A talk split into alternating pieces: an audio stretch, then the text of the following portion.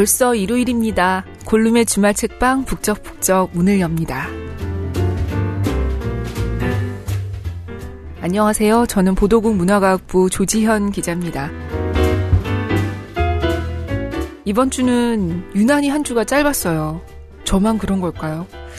아, 먼저 감사 인사 드릴게요. 제가 북적북적 계속 맡게 돼서 반갑다고 댓글 남겨주신 청취자분들 감사합니다. 그리고 질문 주신 분도 계셨는데요.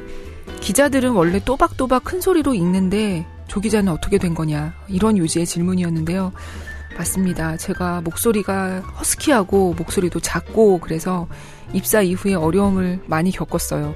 지금도 기사를 읽을 때큰 소리로 맺히듯이 읽는 게 잘 안 돼서 어려워하면서 읽고 있습니다.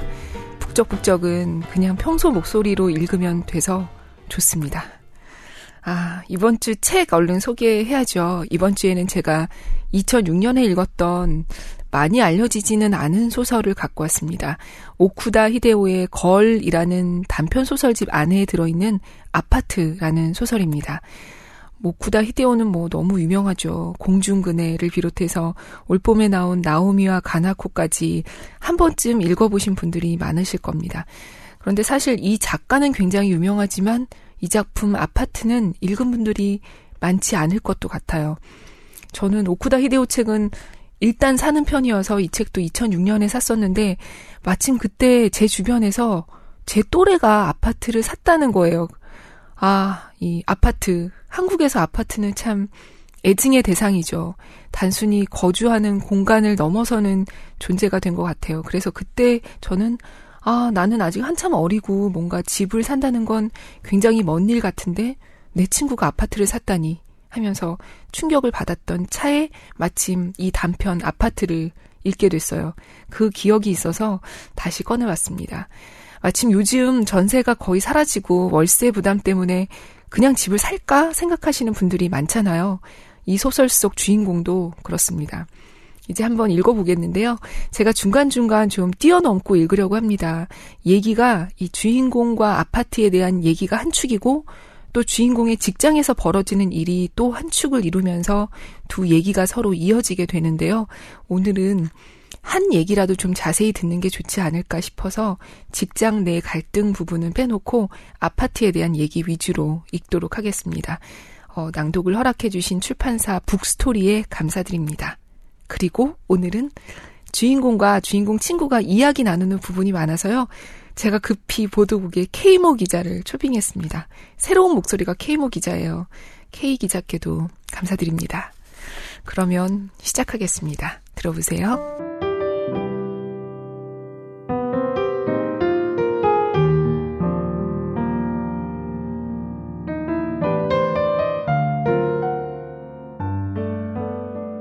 친구 메구미가 아파트를 샀다. 벌써 계약을 마치고 이제 건물이 완성되어서 입주하는 날만 기다리면 된다고 한다. 이시하라 유카리는 그 이야기를 듣고 충격을 받았다. 금시초문이었기 때문이다. 미안, 미안. 대학 때부터 16년이나 사귀어온 메구미는 퇴근길에 카페에 마주 앉아 아저씨처럼 한 손을 앞뒤로 흔들면서 말했다. 갑자기 결정된 일이었어. 회사 선배가 좋은 물건이 있다고 해서 모델하우스를 봤는데 보자마자 뿅 가는 바람에. 아무리 그래도 그렇지. 나에게 한마디쯤 해줄 수도 있었잖아. 유카리가 입을 삐죽거렸다. 자기에게 보고할 의무는 없지만 왠지 배신당한 기분이 들었다. 메구미는 전에 아파트 같은 건 살 생각이 없다고 했었다. 얼마나 끝내주는데 12층 아파트에 10층인데 남서양이고 끝집이야. 이런 조건이 아니었으면 사지도 않았을 거라고 생각해. 남쪽이 제1종 주택지역이어서 주변에 높은 건물이 없거든. 신주쿠 보도심을 한눈에 바라볼 수 있어서 무슨 전망대에 온 것 같단 말이야. 정말 자기도 모르게 이야기에 빨려 들어갔다. 신주쿠 부도심의 고층 빌딩들이 보인다니 정말 부러운 일 아닌가. 사실 내 연봉을 생각하면 좀 무리를 한 셈이지만 다른 데서 줄이면 그럭저럭 어떻게 될 것 같고. 아참, 그래서 말인데 연말에 가기로 한 이탈리아 여행 난 못 갈 것 같아. 뭐? 유카리가 항의하듯 목소리를 높였다. 지난주에 헬멧을 쓰고 공사 중인 우리 집에 가봤거든? 여기가 내 집이 된다고 생각하니까 이상하게 흥분이 되더라. 아저씨들이 자기 집을 지어놓고 감회에 빠져드는 게 좀 이해가 되더라니까. 매구미가 눈을 가늘게 뜨면서 이야기를 계속했다. 아직 완성되기 전이니까 내부 구조도 주문할 수 있다고 해서 난 다다미 방으로 예정되었던 방을 드레싱룸으로 해달라고 했어. 어차피 혼자 사는 거니까 내 일상생활이 우선시되는 편이 좋을 것 같아서. 그래. 하고 대답하면서 이유 모를 쓸쓸함이 울컥 치밀었다. 뭐라고 설명할 수는 없었다. 그러고 싶은 마음도 없었지만. 솔직히 말하면 부모님은 못마땅해 하시지만 말이야. 결혼은 도대체 어떻게 할 생각이냐면서 아버지는 아주 못마땅한 얼굴을 하시더라고. 하지만 특별히 결혼할 예정이 있는 것도 아닌데 어떻게 불확실한 미래에 대비하는 것보다 지금 이 현실에서 열심히 사는 게 바람직하다고 봐. 매구미 넌 참 당차다. 자기도 모르게 한숨이 흘러나왔다. 회사 선배가 한 말을 그대로 흉내낸 거지만 매구미가 하얀 이를 보이며 웃었다. 같은 과에 나보다 세 살 많은 이혼녀 주임이 있는데 되게 밝고 긍정적으로 살거든. 그래서 나도 보고 배워야겠다 싶어서. 넌 좋겠다. 백화점에 있어서. 우리 회사에는 선배라고 해봐야 하나같이 아저씨들인데. 유카리는 손으로 턱을 괴면서 중얼거렸다. 메구미는 큰 백화점에서 행사 담당으로 일하고 있다. 유카리는 유명한 생명보험회사의 홍보과에 근무한다. 둘 다 입사 12년째다. 올가을에 둘이 함께 34살이 되었다. 그래도 도장을 찍을 때는 심장이 두근두근 하더라. 이제는 빼도 박도 못하겠구나 싶어서. 아파트에 대한 메구미의 이야기는 끝도 없이 이어졌다. 카페에서 떠드는 것만으로는 모자라서 장소를 이탈리안 레스토랑으로 옮긴 뒤로도 계속 듣게 되었다. 유카리가 그렇게 하자고 조르기도 했다. 아파트를 구입하기까지 있었던 일들이 무슨 모험담처럼 재미있었던 것이다. 메구미는 활기가 넘쳤다. 그렇게 생각해서인지 평소보다 더 예뻐 보였다. 집으로 돌아와 혼자가 되자 마음의 그림자가 드리워졌다. 스물다섯 살부터 혼자 살기 시작해서 이제 슬슬 10년이 되어 간다. 지금 사는 아파트는 빌린 것이고 월세는 16만 엔이다. 비싼 월세를 내는 게 아깝다고 생각하면서도 자기 아파트를 살 엄두를 못 내고 지냈다.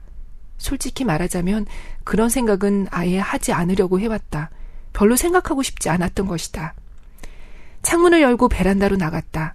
4층에서 보이는 풍경은 아주 평범해서 조용한 주택가라는 점만 빼면 별 볼 일 없었다. 난간에 매달아 놓은 화분에 물을 주었다. 너무 삭막한 것 같아 작은 포인트라도 주려고 거기에 매달아 놓은 화분이었다. 본격적인 베란다 꾸미기를 피하고 있는 이유는 마음속 어딘가에 여기는 임시 거처라는 생각이 있기 때문일 것이다. 아파트라고 유카리는 깊은 한숨을 쉬었다. 갖고는 싶지만 사고 싶지는 않았다. 이런 감정에 깊이 파고들 생각은 없었다. 한동안 야경을 바라보고 있었다.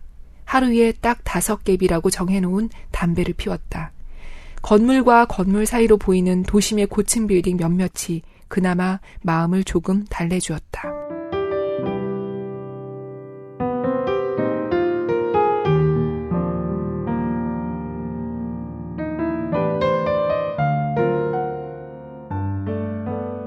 네, 이렇게 해서 유카리의 머릿속에 아파트라는 존재가 들어옵니다. 그래서 회사에서도 옆에 동료들한테 새삼스럽게 어, 지금 사는 집은 아파트예요? 산 건가? 자금 마련은 어떻게 했지? 등등의 대화를 나눕니다. 그리고 서점에 가요. 여기서부터 읽어볼게요.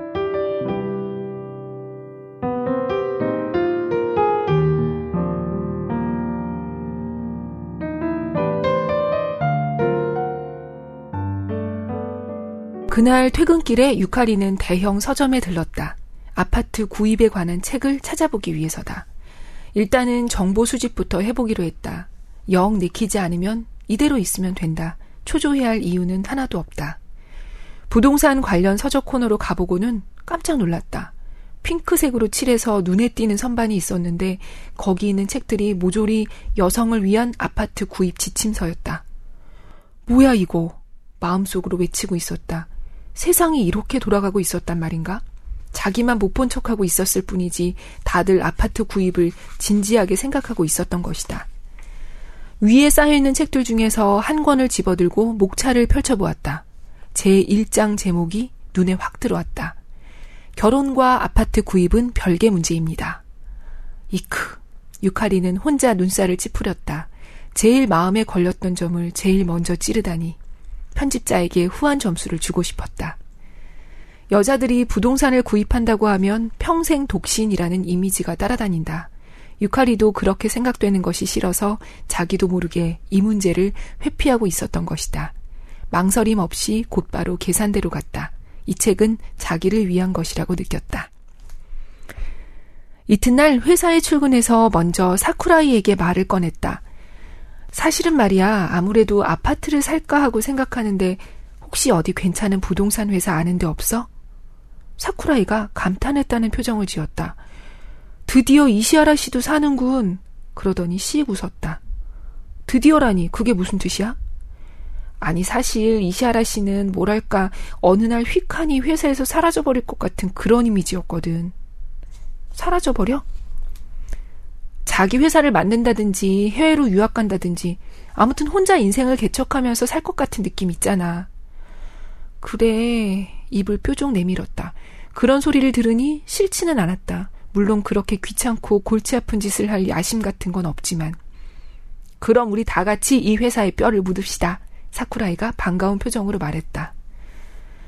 그렇구나. 남자들은 가정을 가지고 집을 사고 융자금을 짊어지는 것으로 서로 유대감을 가지게 되는 거구나. 회사에 묶인 몸이 되어야 온전한 회사 사람으로 보이는 거구나. 지난밤에 아파트 구입에 대한 지침서를 단숨에 읽었다. 오랜만에 도움이 되는 책을 읽었다는 생각이 들었다. 내용 하나하나에 모두 고개를 끄덕이며 몇 번이고 한숨을 쉬었다.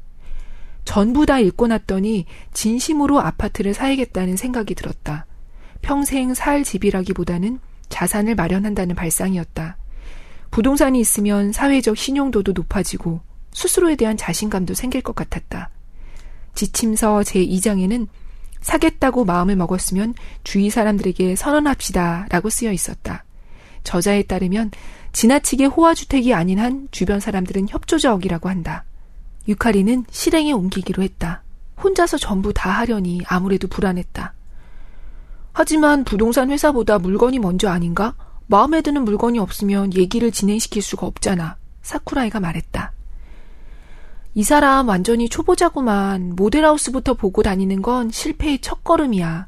살 수도 없는 물건에 욕심이 생겨서 자기 현실과의 격차 때문에 위축이 되어버린단 말이야. 우선은 자금 계획이랑 예산 결정부터 해야지. 사쿠라 씨도 자기 집 샀다면서. 우리 집이야 마누라가 나서서 마련했고 난 그냥 따라다니기만 했으니까. 쑥스러운 듯이 머리를 극적였다. 그러고 보니까 물건을 보고 다니게 된 건 자금 마련을 어떻게 할지 정해진 다음부터였네. 거봐, 부인이 똑똑한 거야. 뭐야, 이시아라, 아파트를 산다고? 야마다 과장이 커피잔을 손에 들고 다가왔다. 보아하니 저쪽에서 이야기를 엿듣고 있었던 모양이다. 아깝네. 주택 융자금 감세 조치 말이야. 올해로 끝나버리잖아. 비어있는 의자에 앉았다. 하지만 조금 있으면 주택금융금고도 이용할 수 없게 되니까 빨리 움직일수록 좋지. 이시아라는 나이가 몇이었지? 다 아시면서 허풍스럽게 눈살을 찌푸렸다. 35년 상환으로 잡아도 나이가 이른이 안 된다는 점도 아주 유리하지. 야마다 과장은 물어보지도 않았는데 어떻게 하면 주택 융자를 유리하게 받을 수 있는지 열심히 이야기해 주었다. 지침서에 쓰여 있던 대로 다들 이상할 정도로 친절하다. 사내 융자도 쓸 거지? 후생과에 우리 동기가 있는데 소개시켜 줄까? 사내 융자는 생각 중이에요. 튕기지 마. 한두 해까지 다 쓰면 한 달에 만 몇천 원은 건진단 말이야. 그 돈으로 맛있는 거라도 사 먹으면 좋잖아. 야마다의 말에 유카리는 입을 다물었다. 사내 융자는 물론 조건이 유리하지만 어딘지 마음에 걸렸다. 사택하고 마찬가지로 회사에 묶여버리는 느낌이 들었기 때문이다. 그래도 쓰게 되겠지? 이익이 되는 일을 마다할 바보는 없으니까. 다들 무슨 이야기를 그렇게 열심히 하나? 부장이 왔다. 사쿠라이가 설명하자 그래 이시아라 씨가 아파트를 산다고 하며 반가운 표정을 짓더니 대화에 끼어들었다. 회사는 참 고마운 곳이라고 생각했다. 흐름에 몸을 맡기기만 하면 자연히 상호 보조 시스템이 작동하게 되어 있다. 어쩌면 결혼도 이런 식으로 선언하기만 하면 주위에서 알아서 이리저리 소개시켜 줄지도 모르겠다. 참, 아파트랑 결혼은 별개 문제랬지.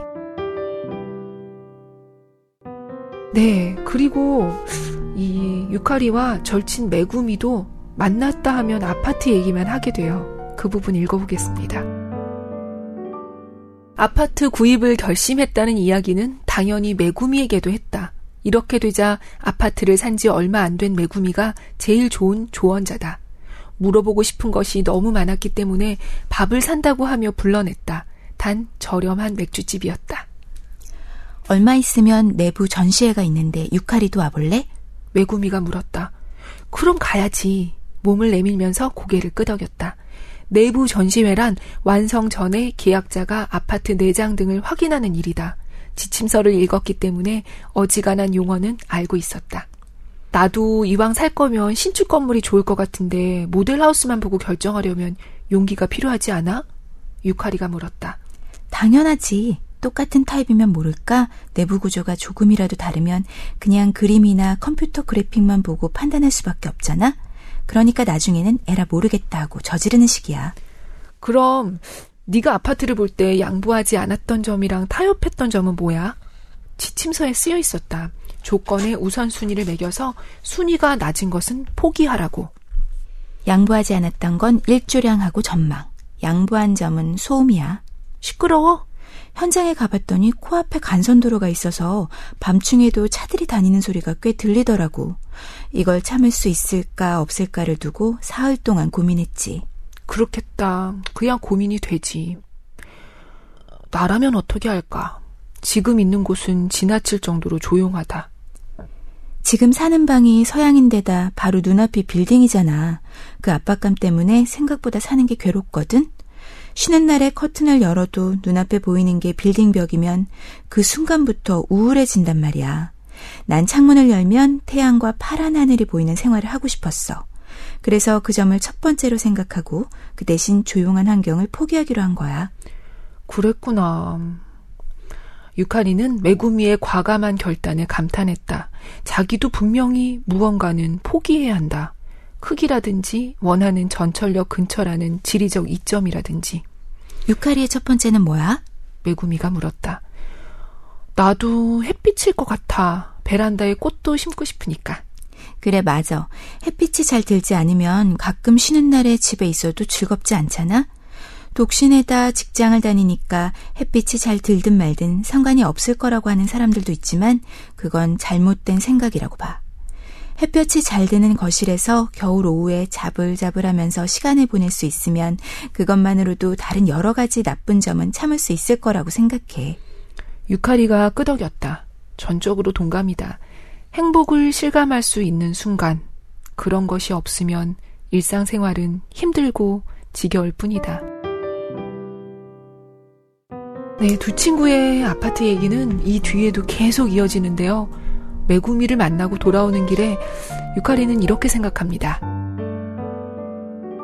오늘 밤 마음이 한 발짝 크게 앞으로 전진했다. 아파트를 사는 것은 이제 기정사실이 되었다. 살 수도 있지가 아니라 반드시 사는 것이다. 식사를 마친 후에는 택시가 아니라 전철로 돌아갔다. 목표가 있으니까 절약하는 것도 힘들지 않았다. 전철에 있는 아저씨들에 대해서도 이상한 친근감을 느꼈다. 이 중년 남자들은 대부분 주택 융자금을 짊어지고 있다. 저 사람들이 할 수 있는데 내가 못할 리가 없다. 전철에서 내릴 때 어깨가 부딪혀도 화가 나지 않았다.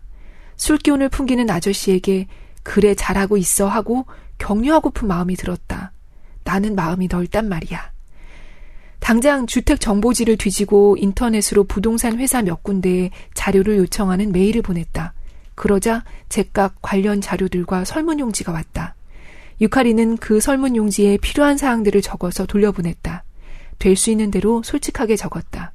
지침서에는 세일즈맨에게 허세를 부려서는 안 된다 라고 쓰여 있었다. 사쿠라이도 그런 말을 했다. 자기 사정을 있는 그대로 털어놓으면 좀 더 열심히 뛰어준다고. 세 개 정도 부동산 회사에 회원으로 가입했다. 신축 건물에 대한 정보를 빨리 얻기 위해서였다. 다만 그렇게 회원 가입을 하자마자 세일즈 공세를 받게 되었다. 네, 이렇게 유카리는 어느 순간 회사 내 아저씨들을 새로운 눈으로 보게 됩니다. 그 부분도 읽어보겠습니다. 아파트 구입을 생각하면 무엇보다 확보해야 할 것이 현재의 안정된 지위와 수입이었다. 앞으로는 언제든 때려치우면 그만이라는 생각은 통하지 않는다. 이번에는 등골이 오싹해졌다. 자기가 겁 없이 지낼 수 있었던 이유는 잃을 것이 없었기 때문이었다. 먹여 살려야 할 가족도 주택 융자도 없는 속편한 입장이었기 때문이다. 저 사쿠라이 씨 조용히 말을 걸었다. 왜 그래? 시무룩해서. 영업소 발령에 대해서 생각해 본 적 있어? 그야 머리 한 구석으로는 생각하고 있지. 하지만 어지간히 잘못하거나 큰 실수를 하지 않는 한 2년이니까 다들 각오하고 있는 거 아닌가? 아무리 그래도 회사가 무리한 인사이동을 시키지 않을 테고. 나는 애들도 아직 어리고 지방 근무는 전에 벌써 경험했으니까 영업소로 나갈 일은 없을 거야. 회사도 다 그런 배려는 하고 있을 거라고. 배려라고? 유카리는 한숨 섞인 혼잣말을 내뱉었다. 그래, 일본 회사들은 충성을 맹세하면 처지를 배려해주는 곳이구나. 개혁이니 능력 위주니 말로는 그래도 결국은 정에 지배되고 있는 것이다. 사쿠라이와 야마다에 대한 생각이 완전히 바뀌었다. 그들에게는 생활이 걸려 있다. 지켜야 할 것이 많다. 그 속에서 살면서 머리를 숙이고 위에서 내려오는 수많은 과제와 억지를 견디면서 살아가고 있다. 그 모습을 무사 안일주의라고 놀리는 자기는 무책임하고 세상 물정 모르는 어린애다. 새삼스레 사쿠라의 얼굴을 쳐다보았다. 이시아라 씨 왜 그래? 아니 아무것도 아니야. 조금은 태도를 고쳐야겠다고 생각했다. 사내에서도 조금은 호감을 얻도록 해야지. 네. 그리고 드디어 유카리가 마음에 쏙 드는 아파트를 발견하게 되는데요. 문제는 좀 비싸요. 그 부분 읽어보겠습니다. 아오야마의 모델하우스를 보고 난 이후 유카리의 머리는 그 광경으로 가득 차버렸다. 자나깨나 그 ELDK를 생각하고 있었다. 다른 물건을 정보지에서 찾아도 초라해 보일 뿐이었다. 분명 이것이 첫눈에 반한다는 현상일 것이다. 사랑에 빠져버린 것이다. 메구미에게 이야기했더니 떨떠름한 표정으로 말했다. 그러니까 내가 말했잖아. 예산보다 비싼 물건은 보면 안 된다고. 비싸면 그만큼 좋은 게 당연하니까 거기에 혹하게 되어 있단 말이야. 하지만 얼마나 좋은데 야경이 끝내줘. 메구미 아파트하고는 비교가 안 될 거야. 커피 테이블에 팔꿈치를 올려놓고 턱을 괴고 앉아 한숨 섞인 목소리로 말했다. 그야 그렇겠지. 미나토구잖아. 난 분큐구란 말이야. 샘내지 마. 아니, 내가 사지도 못할 아파트에 내가 왜 샘을 내는데? 어, 어쨌든 나는 그 아파트가 갖고 싶어서 미칠 지경이라고. 천만 엔. 딱 천만 엔만 하늘에서 뚝 떨어지지 않을까? 부모님께 손 벌리겠다는 소리는 하지 마. 왜? 내 마음이잖아. 치사해. 메구미가 딱 잘라 말했다. 그건 불공평하잖아. 어째서 우리가 경쟁하는 것도 아닌데. 유카리가 입을 뾰족 내밀었다. 하지만 그 기분은 이해할 수 있었다. 여자의 우정은 같은 수준으로 행동하는 것으로 유지된다. 안심해. 우리 집은 공무원이니까 거꾸로 뒤집어서 탈탈 털어도 그런 돈은 안 나올 거야. 솔직히 말하자면 슬쩍 부모님 얼굴이 떠오르지 않았던 것은 아니다. 하지만 곧바로 지워버렸다. 지방 공무원이었던 아버지에게 그런 돈이 있을 리 없기 때문이다. 그나저나 부모님께는 말씀드렸어? 살지도 모른다는 말은 했는데 별 반응 없던데 고향에 있는 어머니에게 전화로 말해두었다. 그러냐 하고 감탄 반, 씁쓸한 반의 말투로 대꾸했을 뿐이다. 그날 밤은 약간 우울했다. 아무튼 달콤한 환상은 버리도록 해. 메구미가 타이르듯이 말했다. 무리를 하면 대출금을 갚을 수야 있겠지만 그런 무리를 30년 동안 계속해야 하는 거니까 다이어트랑 마찬가지라고 보면 돼. 샐러드랑 파스타만 가지고 한 달은 열심히 버틸 수 있겠지만 그걸 1년 동안 계속하지는 못하잖아. 사실은 예산을 짜봤어. 뭘 얼마만큼 절약하면 그 아파트를 살 수 있을까 해서. 그건 나도 이해해. 나도 그렇게 해봤으니까. 한 단계 위의 아파트를 사게 되면 옷은 저렴한 유니클로로 하고 외식은 한 달에 한 번으로 줄이고 CD랑 책은 전부 도서관에서 빌려야 한다는 식으로. 나도 그랬어. 오페라나 콘서트도 갈 수 없게 된다는 걸 알았지. 그거 너무 힘들겠지? 당연하지. 올해는 못 가지만 내년부터는 다시 해외여행도 같이 다니자. 그래, 그래. 같이 가야지. 두 팔을 들어 기지개를 켰다. 숨을 크게 들이마셨다. 아파트 구입은 여러 가지 현실을 직시하는 작업이다. 아, 참, 매구미. 혹시 아파트를 사고 난 다음부터 회사에 대한 생각이 바뀌지 않았니? 회사에 대한 생각이라니? 열심히 일하게 되었다거나 아니면 안 쫓겨나게 몸을 사려야겠다거나. 아하. 매구미가 소리내어 웃었다. 무사한 일주의? 하기야 그 말을 들으니 그런지도 모르겠다. 적어도 전직하려는 생각은 싹 없어져 버렸으니까. 그렇구나. 매구미도 마찬가지구나. 예전에는 우리 둘 다 정기적으로 다 때려치울 거다 하고 큰 소리 치곤 했다. 아파트를 사게 되면 나도 종신 고용을 바라게 되겠지. 왜 그러는데? 왠지 요즘에 내가 좀 덤덤해진 것 같아서. 매구미가 어깨를 흔들며 웃었다. 어때? 좋잖아. 인간적으로 성장했다는 증거니까. 그 후에 아파트를 화제로 두 시간이나 카페에 눌러 앉아서 떠들었다. 아무리 이야기를 해도 끝이 나지 않는 것이 신기했다. 연애와 마찬가지로 이야기할 상대가 필요한 화제였다.